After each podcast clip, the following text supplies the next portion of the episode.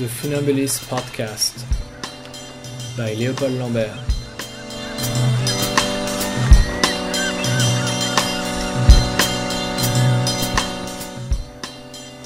Today, European femonationalism and domestic violence against women with Sara Farris.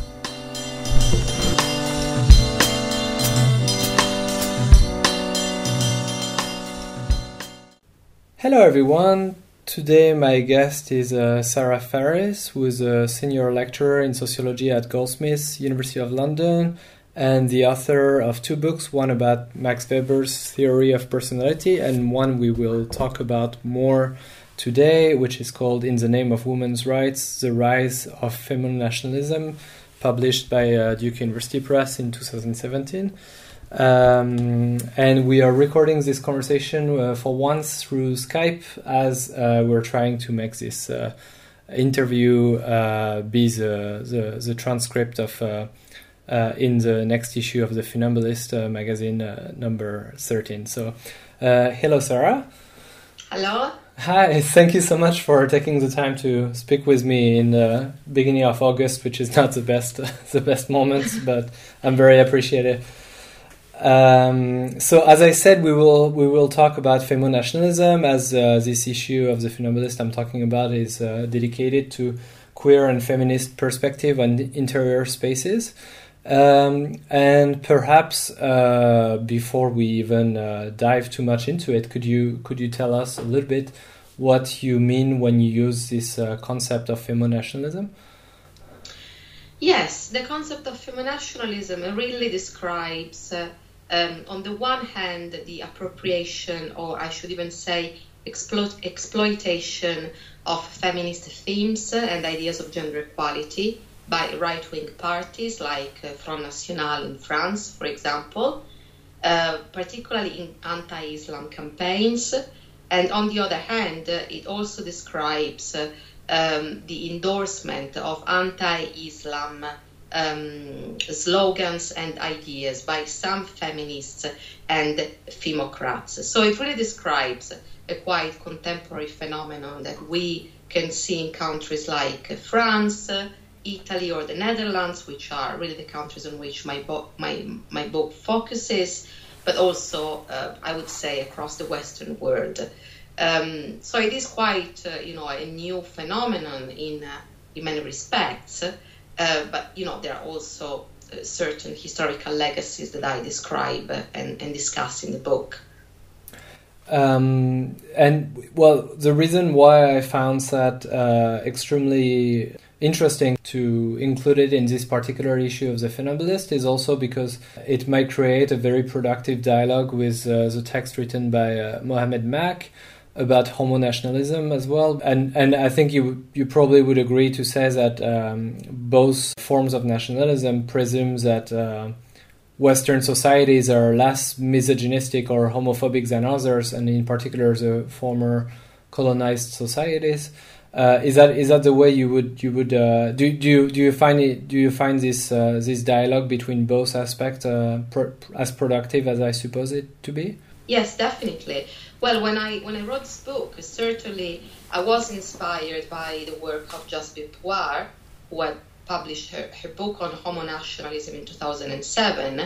And uh, certainly, um, I think it's a quite interesting an important phenomenon to analyze from a left perspective to see how uh, emancipatory projects and uh, you know people who we consider on the left or movements that we associate with left ideas such as LGBT movements queer movements and feminist movements it's quite important to see how uh, in some ways they have been uh, um, some of them, obviously, not all of them, how they have been in, in some ways seduced. I'm not sure this is the word, the correct word, but uh, how they've been even co-opted or how they have internalized, perhaps it's better to say, certain right-wing ideas and certain, especially Islamophobic ideas. So how uh, you know, this work is really about how, particularly in my case, how feminists, some feminists, I really want to stress because certainly it's not all of them, how they have begun, uh, you know, to use ideas of gender equality, particularly against Muslim males. Uh, under the, uh, the stereotype that Islam is uh, um, a religion which oppresses women more than other religions, and in a way that Muslim men are uh, en masse, some kind of group of people that, by definition, are misogynist, uh, that oppress women, and are unable to respect women's rights. So, certainly, uh, the two phenomena are homo nationalism and femonationalism are very connected because, in, in the case of uh, Jasbir Puar's work, uh, um, her whole point was precisely to look at the ways in which LGBT, uh, LGBTQ movements and queer movements uh, were endorsing in the United States Islamophobic ideas and Islamophobic slogans, uh, somehow aligning or colluding with American nationalism.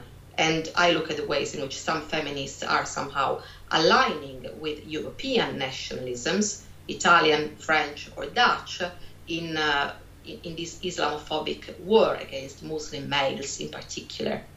Um, so if we if we look um, if we look at how femonationalism deploys itself uh, and maybe not quite yet talking about space, but we're we're gonna get there uh, uh, pretty soon.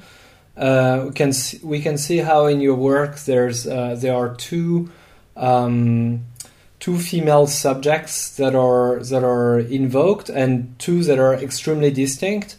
Uh, one that is a white woman, and uh, we we can think of uh, in particular the the events in uh, in Köln in uh, in the New Year's Eve of 2015, as well as more recently what's been um, the stigmatization of the neighborhood of La Chapelle in Paris, for example, that we can maybe describe a little bit uh, further on but that sort of very much uh, capitalize on the on the the trope of uh, our woman, to, uh, the, this this sort of uh, this sort of uh, uh, discursive, very colonial idea of, of a patriarchal nation, patriarchal and colonial nation defending their woman, quote unquote.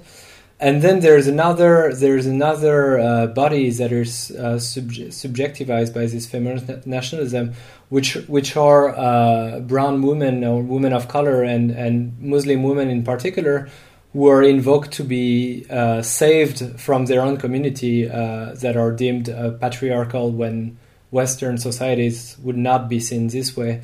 Uh, could you could you perhaps talk more about those two um, those two uh, sort of distinct but sub- subjectivization of women through this discourse?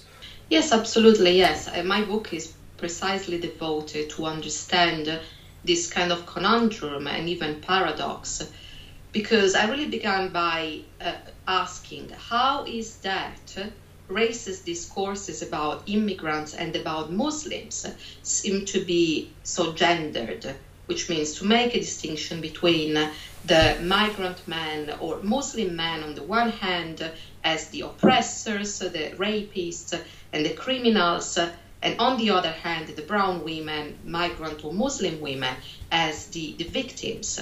Um, so one of the first things to, to recognize is the what I call, but also other authors have called the sexualization of racism, which means precisely that the racism is very gendered and is very sexualized, and also plays out according to a cer- certain sexual and sexualized register. So by looking at that, I began really to, to explore how is that these right wing nationalists seem to uh, want to also save uh, or these uh, Muslim and brown women. So they foreground them as victims, but also they seem somehow to offer rescue to these women. So um, in a way, uh, what these, these right wing nationalists are doing, as you said already, is precisely stigmatizing the brown migrant and Muslim men as potential rapists, according to a very classical colonial and nationalist trope, uh, which is precisely the one according to which the women need to be saved from foreign and non national men. And obviously, according to uh, the, the, the, classical, uh, we can say, nationalist, the nationalist trope or the nationalist history. Obviously, women, national women, need, need to be saved, need to be preserved. Uh, from non-national men, because obviously they are the biological reproducers of the nation. So the whole idea is to maintain the racial and ethnic purity uh, of the nation. That's why nationalists very much um, discourage interracial marriage and interethnic um, marriage precisely. On the other hand, my question was really okay, we can understand, according to a nationalist trope, why these nationalists want to uh, preserve uh, um, national women. But why do they care about non national women? Why do they care about trying to save these brown Muslim women? Why do they offer them rescue? Here, obviously, the, the answer is a little bit more complex, but it's important, I think, to understand that the same nationalist uh, rhetoric is playing out here, or the same nationalist interest, because nationalists conceive of women fundamentally as agentless, as fundamentally the bearers of the collective, the bearers of the nation. And this applies also to non national women, to foreign women. The idea of na- the nationalists have is that, in a way, precisely because women are agentless, they are easier to, to mold, they are easier to assimilate to another culture. And therefore, it is very important to work on women, on foreign women, to try to assimilate them precisely because women are the ones who are then going to educate the second generations. And so they are, we can say, the vectors of integration, the vectors of those values, of those national values that nationalists somehow, uh, not somehow, that nationalists actually want these women to internalize and then transmit to the second generation. So, in a way, I think the, the discourse the right wing nationalists try you know, not obviously entirely coherently to, to put forward is okay, we have these migrants, we have these women. Uh, the women are, on the one hand, the victims of men who are really the ones who are not assimilable, they are non redeemable subjects. The women are redeemable precisely because they are fundamentally bearers of the group. And so we need to work on them. We need to subtract them from their communities, save them, as it were, and at the same time assimilate them to our values in order for them then to, to really become like us. And so uh, we can read also uh, through this prism uh, the whole idea that Muslim women need to get rid of the veil precisely because they need to assimilate to Western ideas of womanhood. They need to learn how to behave in a certain Western way, and so on and so forth uh, I think you're right that there are these two uh, women subjects, female female subjects, they are playing out. But I think it's also important to understand the commonality within the nationalist matrix that foregrounds women uh, in this way. Mm-hmm. And, and perhaps what I what I should add um, to this uh, dichotomy is that um, something that you you write in your book, which is that uh, we should not also think that uh, white feminists who sort of take part in uh, homo nationalist discourse are being instrumentalized by nationalism because it would it would also sort of take withdraw their agency in the same way that we are, tend to withdraw the agency of Muslim women wearing hijab as being uh, as being instrumentalized by their own community, right? No, yeah, absolutely. Uh, I, am glad actually you pick up this point because I think it's quite important uh, I, I, really stress that uh, um, it's important to understand we are not talking simply about the instrumentalization or exploitation of feminism here. Of course, there is that, in the sense that, of course, parties like uh, the Front National or the Northern League in Italy or the PVV, the Party for Freedom in the Netherlands, when they invoke uh, themes of gender equality, uh, against Muslims and against migrants. Of course, they are exploiting feminist themes because they couldn't care less about feminism. And in fact, they are quite hypocritical when they invoke feminism because they, especially in the case of the Front National and the Northern League, they put forward quite traditionalist ideas, anti feminist ideas of womanhood. But they certainly instrumentalize feminism against the migrant and Muslim communities. On the other hand, those feminists who uh, endorse Islamophobic ideas, who say things like uh, Islam uh, oppresses women more than other religions do, or that say that Muslim women, in fact, do not choose to, to wear the veil, for instance, I think it would be a mistake to say they are instrumentalized, precisely because, as you said, it would be, first of all, um, like playing out into the idea that women, feminists, uh, don't really have ideas of their own, but they are precisely instrumentalized by others, but also because we need to understand what are the ideological matrices that uh, actually lead these feminists to deploy these Islamophobic ideas. And my uh, proposal in the book is that they actually um, they deploy a form of Western supremacism, which means that they are they have a fundamentally internalized, they fundamentally believe in the idea that gender relations in the West are uh, much more advanced than in the rest of the world, and that uh, this, this, is, this is somehow due to some form of superiority, historical and civilizational superiority, that the, the West um, somehow uh, possesses as compared to the rest of the world, particularly as compared to the Muslim world. And this is, uh, you know, even this in some ways is not new. Um, we have already examples in the 1920s of uh, um, feminist women uh, in the suffragette movement who were, um, you know, involved in colonial enterprises in ambiguous ways, but somehow there was some kind of trade off between uh, you know, the participation of some feminists in colonial campaigns in exchange for the right to vote in uh, uh, in their own countries. So this is just to say very briefly that you know. Uh, this is not the first time that feminists somehow deploy this form of Western supremacism, this form of, uh, you know, kind of paternalism towards women from, uh, we say now, global south or from the colonies as it was in the past. And that's why I really want to stress it's really, really wrong to think that this is just about instrumentalization. We need to understand the deep ideological roots of the phenomenon and why some of these feminists are led to, you know, to say these things, believe these things, and, and act in this way. Mm.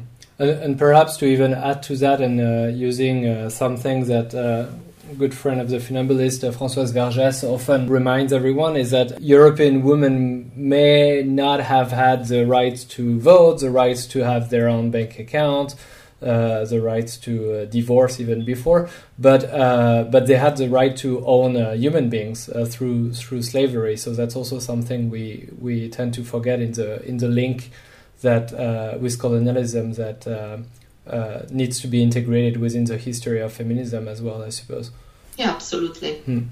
Um, so, uh, since I'm interested to talk about those issues in a very uh, spatial uh, perspective, perhaps that's something we can start um, doing. Mm-hmm. Some some things that's very observable in femonationalist discourse relatively to uh, the safety of women uh, in general is that it very much uh, focuses on uh, public space, and and that's where the whole um, the whole events of Köln also uh, perfectly provided the, the sort of setting, special setting for fe- femonationalism to express itself. But one of the good ways to realize how this discourse is uh, at the very least uh, um, uh, missing a missing a gigantic part uh, a gigantic space from uh, uh, the violence against women is the domestic space and the fact that um, what what my friend Chris Blache expressed in such terms as saying that the most dangerous place for a woman is home, with those those very very worrying statistics of 22% uh, of European women who have suffered from physical or sexual violence by a partner and and I think the, this uh, this uh, dimension of home that very much statistically belongs to no this violence belongs to no community uh, uh and uh, is just fully part of patriarchy is completely evacuated from discourse. Is that something that uh, that you can talk about in relation to your work? Well, I think one of the important things to analyze certainly is the fact that femonationalist discourses tend to depict um, migrant communities or uh, Muslim communities as particularly dangerous for women, precisely in light of uh, the fact that these are supposedly backward and misogynist anti-women cultures, and that uh, you know these non um, non-Western migrant men, brown, black, Muslim men uh, according to these uh, narratives, these femonationalist narratives, uh, are particularly prone uh, to uh, to disrespect women, to a potential rapists. They are fundamentally dangerous. So certainly within the femonationalist discourse, the idea is precisely that. Uh, the outside space and precisely uh, we can say the neighborhood, uh, the, the, migrant neighborhood, the banlieue, uh, or uh, you know those spaces in the city in which there is a higher concentration of migrants and Muslims are places that are more dangerous somehow for women. And so, in that sense, we can we can see we can use the metaphor of the space precisely to see how there is an exter- externalization, perhaps we can say, of danger for women in general in those um, racialized spaces. Um, and obviously, this is absolutely against statistics uh, and what we know about where violence against women, violence against women takes place. Uh, all statistics say, uh, in the majority of Western countries, at least as far as I know, that uh, the majority violence against women, domestic violence, and various types of violence are usually perpetrated by uh, men that are very close to women, which means uh, husbands, fathers, boyfriends, friends, and so forth. So it is absolutely, we can say that it's precisely the in- internal space, the domestic space, that actually seems to be more dangerous for women. So statistics immediately deny the femonationalist ideology and the femonationalist trope. And uh, precisely they show that it is absolutely not true that the external space or you know those racialized spaces are more dangerous for women we need to be careful about this of course i am not saying that there is no violence against women in migrant communities or muslim communities and so forth. Of course there is violence because violence against women takes place everywhere unfortunately. Um, the point is that there is no statistics, there is no study that shows that there is more violence against women in these uh, uh, non Western migrant Muslim communities as compared to, um, how can we call them, national or indigenous communities, whatever you want to call them. So there is there is absolutely no study demonstrating that, and that's a very important thing to say, precisely because the, the um, Islamophobic and racist propaganda, according to which uh, men from um, from the global south are particularly dangerous for women is incredibly strong. It is something that it's been incredibly, uh, you know, it's it's been really internalized by Western populations in Europe, uh, like in, in other uh, Western countries, really, and, and, perhaps also in, in other non-Western countries. So it's something that we really need continuously to, you know, to dismantle by really talking about the fact that it doesn't correspond to reality. So we are we are now situated uh, in those interior spaces that this issue of the funambulist is trying to look at, and um, and there are another dimension of violence uh, that probably we need to consider, which is uh, which has to do with with the fact that the domestic space is not just lived by uh, its residents necessarily, but also by potential workers. And mm-hmm. that's something you've been looking in particular when it comes to uh, uh, to a migrant workforce, in particular female migrant workforce in the industry of the care. Uh, some that you you you refer to um, uh, following uh, following Marx, you you refer to as a reserve army of labor. Uh, could you could you tell us about this other dimension of uh, of violence? Yes, absolutely. Um, I really work especially on um, female migration and uh, care or social reproductive work because what um, migrant women or women from the global south more generally tend to do in uh, uh, Western European societies, in Western European countries, is especially this type of jobs. They work mostly as carers, nannies, maids, uh, both in private households, but also, you know, in other um, places and institutions. So one of the things that I try to say in this book uh, is precisely that we need to understand this gender dichotomy um, according to which the non-Western men are uh, you know, the, the criminals or uh, the oppressors and, and, the non-Western women are instead the victims that need to be rescued, I think we also need to understand them from an economic point of view. And one of the things that I invite the reader to look at or to think about is precisely the way in which this gendered, racialized dichotomy plays out very clearly in discussions about migrants as reserves army of labor. So basically, the if you if you really think about what we read in newspapers, uh, usually the propaganda, um, the, the racist and right wing propaganda, which unfortunately is not just right wing, is that uh, uh, migrants uh, take jobs from nationals, that they are stealing our jobs. Now, when you think actually carefully about this type of propaganda, actually what it says is not so much that migrants in general are stealing jobs, but that it is the male migrants that are stealing jobs. Um, and that's precisely because there is a very, very gendered uh, type of, uh, uh, you know, racist that it's uh, that, that it's taking place here, and that's it, that is particularly harsh in period of periods of economic crisis.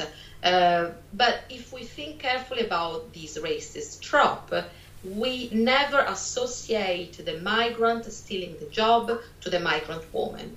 And that is precisely because um, usually, actually, these migrant women uh, are placed in a sector of the economy in which we know almost instinctively, almost because we actually, you know, we observe our our societies, our everyday everyday realities, that these women actually do those jobs that not only are not stolen from, um, you know, national workers, but actually that they do those jobs that, allow many women in particular, many national women in particular, to go out and uh, you know and work uh, outside households.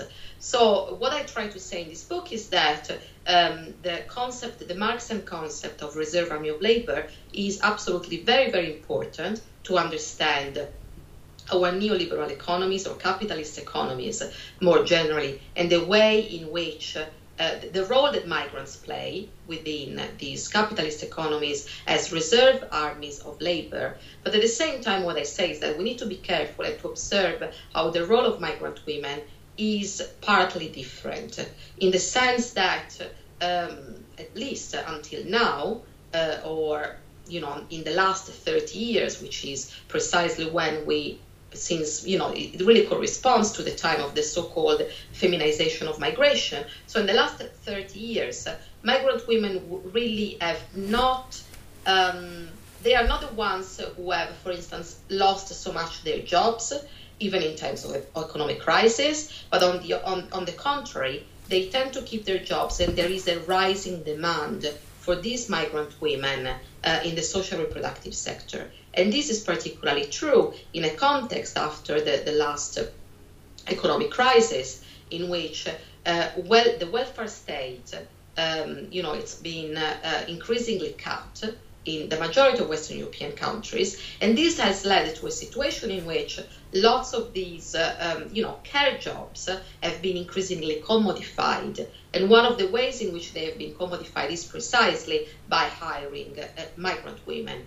The reason is that they are usually cheaper and uh, they, they tend to work for much lower wages and to accept uh, you know, worse working conditions as compared to national workers, very often simply because national workers might have, um, you know, a higher, a wider range of choices. So I certainly think it's very, very important to look at the economic dimensions of this femonationalist ideology and also to work with these Marxian concepts to try to, to understand what really what these migrant workers are doing. But it's important to do that from a gendered perspective, because otherwise, uh, the risk is that of applying the same categories that we have traditionally used for male migrant workers also to um, female migrant workers. But that actually doesn't work precisely because these women tend to be employed in a very, very specific sector of the economy.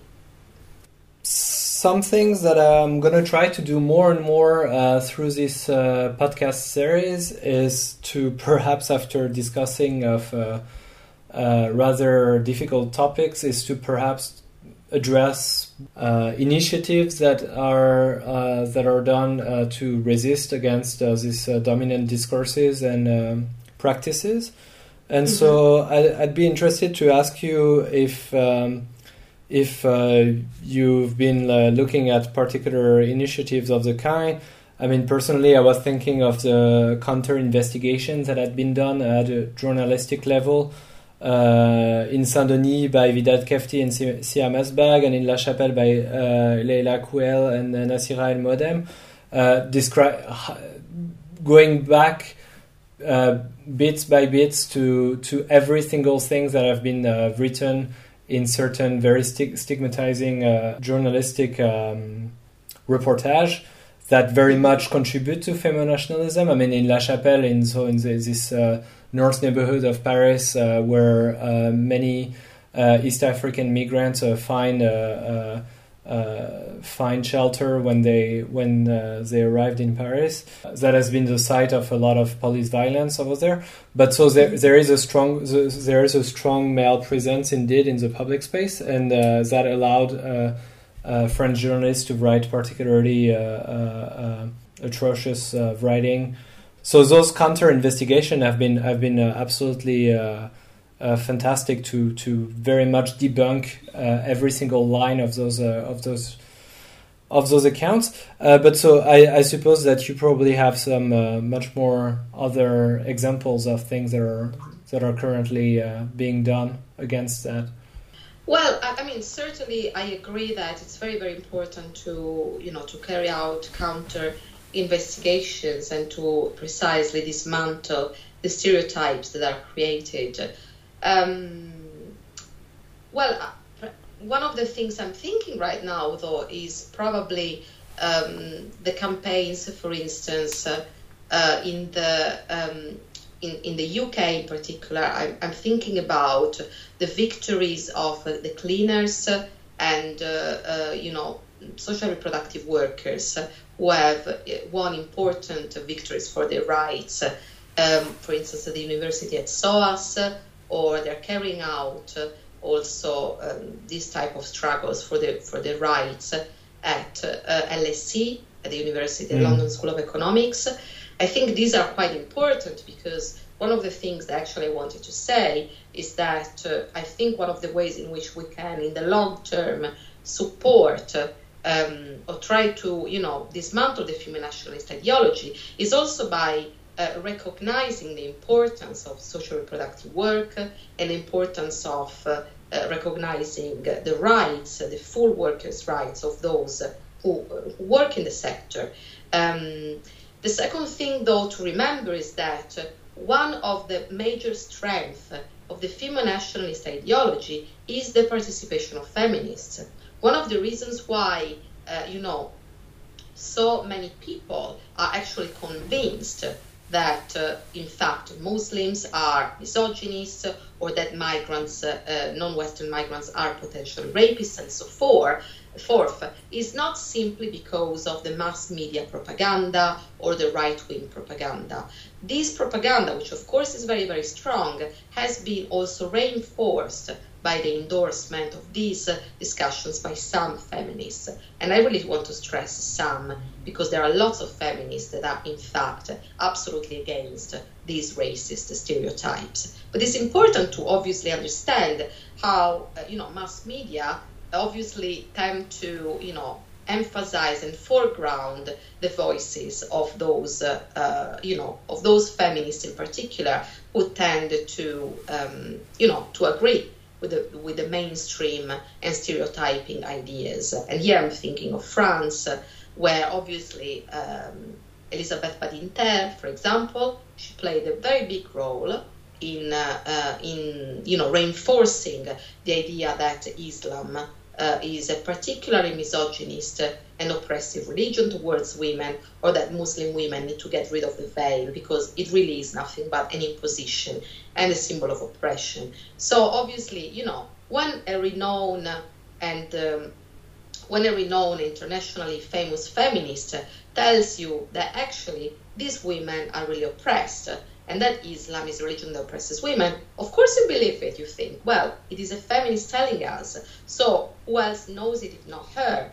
And also, it's important to understand also this has been reinforced also by the participation not only of some white feminists, but also of some feminists of Muslim descent or coming from uh, Muslim families or from, uh, you know, countries, originally from countries uh, uh, with a Muslim majority. And here, again, France is quite the emblematic example because there are a number of women, a number of feminists of uh, immigrant, immigrant descent, Algerian or Moroccan descent, who have participated in the femonationalist discourse. And I'm thinking, obviously, uh, well, many years ago of Ni. Um, I'm thinking also of uh, Souad Sbai, who is also a woman of North African origin, a right wing politician and self declared feminist in Italy and so forth. So I'm, i guess I'm saying all of this because um, I think it is very important to to you know to carry on to carry out these um, counter-informative or counter-hegemonic, how we want to uh, you know describe them, investigations. But it's also very very important to understand the source of the strength of these. Um, of these ideologies and these discourses. So I really, uh, that's why I think it's also very important to give voice more and more uh, to those Muslim women, for example, who say, uh, who are actually, you know, organizing against these Western supremacist, white feminist, uh, Islamophobic propaganda. And here again, there are many examples in France of mothers who have organized in schools against uh, you know, the, the law against the veil. Uh, I'm thinking also of uh, also Muslim women uh, organizations of Muslim women in the Netherlands or in Italy. I think it's increasingly important that these women are actually foregrounded, that we give voice to them in order to have counter narratives. And would you agree that perhaps it involved also uh, adding an S to feminism and uh, making it more plural in the way we think of it? I mean, I'm thinking in particular of of the work that's been done around uh, uh, the activi- activist and scholar works that's been done around uh, Islamic feminisms by Zahra Ali or some groups in France called Lallab or uh, would, would, would the plurality of feminism allow for uh, a better resistance? Uh, I think so, absolutely. I think it is important to, to recognize that there are many feminisms and that, you know, there are different perspectives and very often they coincide uh, with different political positions, with different, uh, you know, um, world views more generally uh, about issues of class and race.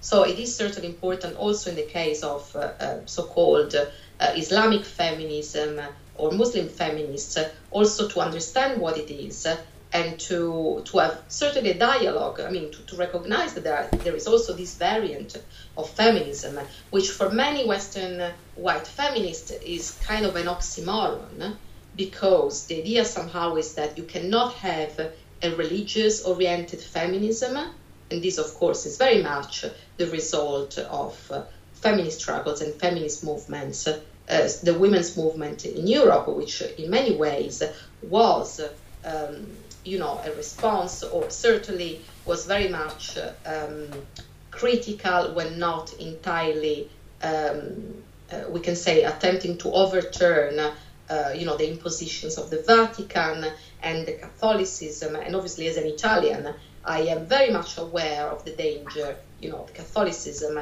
and the Vatican represents for women's rights. So I also understand some suspicion that feminists have um, you know, towards religious inspired feminism.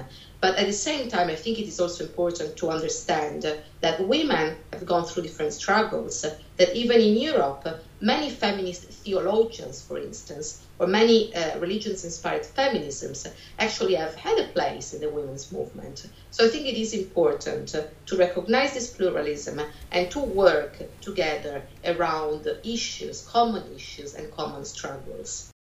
Great. Well, Sara, thank you so much for taking the time to speak with me uh, for uh, uh, for this uh, around this particular issue. And I invite everyone to obviously to read your book, uh, "In the Name of Women's Rights: The Rise of Femonationalism." Thank you so much. My pleasure. Thank you.